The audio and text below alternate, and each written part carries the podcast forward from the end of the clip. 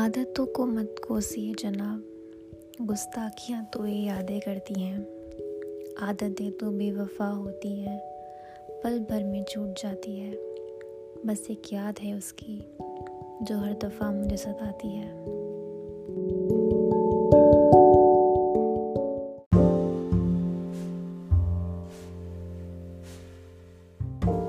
Hello everyone welcome to another episode of Dil Ki Baatein मेरा नाम है चारू शर्मा और आज के पॉडकास्ट का नाम है ब्रेकअप जो हम सभी ने कहीं ना कहीं, कभी ना कभी अपनी ज़िंदगी के मोड़ पे एक्सपीरियंस करा है।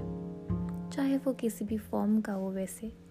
बट स्पेशली आज मैं बात करने वाली हूँ किसी रिलेशनशिप से ब्रेकअप पर कुछ लोग ऐसे होते हैं, कुछ बहुत लकी पीपल जिन लोगों ने कभी ब्रेकअप नाम का शब्द सुना ही नहीं है। And I think they are the luckiest but थोड़ा अगर सोचा जाए तो इतने भी लकी नहीं हैं, क्योंकि उन लोगों ने ब्रेकअप जैसी चीज़ से बहुत कुछ सीखा नहीं। जैसे कि अगर कोई छोड़ के चला जाए तो उस चीज़ से कोप अप कैसे करना है? पर आज के एपिसोड में मैं सिर्फ़ इस पे फोकस करूँगी कि ब्रेकअप के बाद करा क्या जाए। सो so, आइए शुरू करते हैं हमारा पॉडकास्ट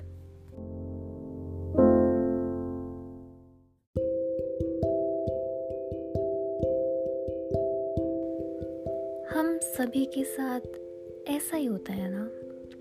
हम हर पल किसी की याद में खोए रहते हैं।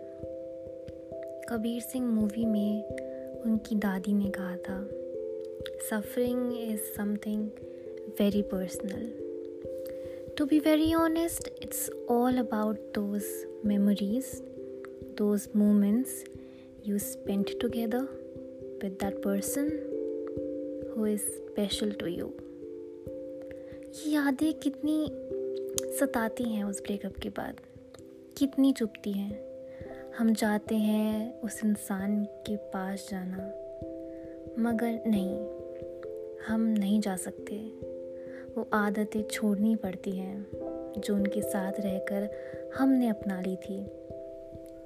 वो यादें भूल तो नहीं सकते, मगर भुलानी पड़ती हैं, जो उनके साथ हमने बुनी थी। ये चाहे उस इंसान के लिए हो या फिर खुद के लिए सेल्फ लव सेल्फ केयर में, ये कुछ रीत है उस ब्रेकअप की, उस जुदाई की, उस रिश्ते की ब्रेकअप की जो हमें निभानी पड़ती है।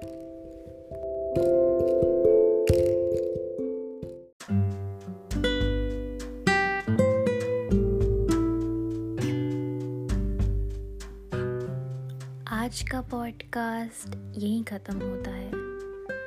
मैं आगे चर्चा करूँगी ब्रेकअप के बारे में। अगर आपको ये जानना है कि और क्या करना चाहिए ब्रेकअप पे तो आप मुझे बताइएगा। मैं ज़रूर उस चीज़ को कवर करूँगी। बट आई होप कि आपको पता चला हो कि ब्रेकअप के बाद मूव ऑन करना बहुत ज़रूरी है। क्योंकि जैसा कि मैंने कहा, ये रीत है किसी रिश्ते के ब्रेकअप की जो हमें निभानी पड़ती है। So thank you for listening to this podcast मैं आपको मिलूँगी अगले Monday till then please be safe please stay at home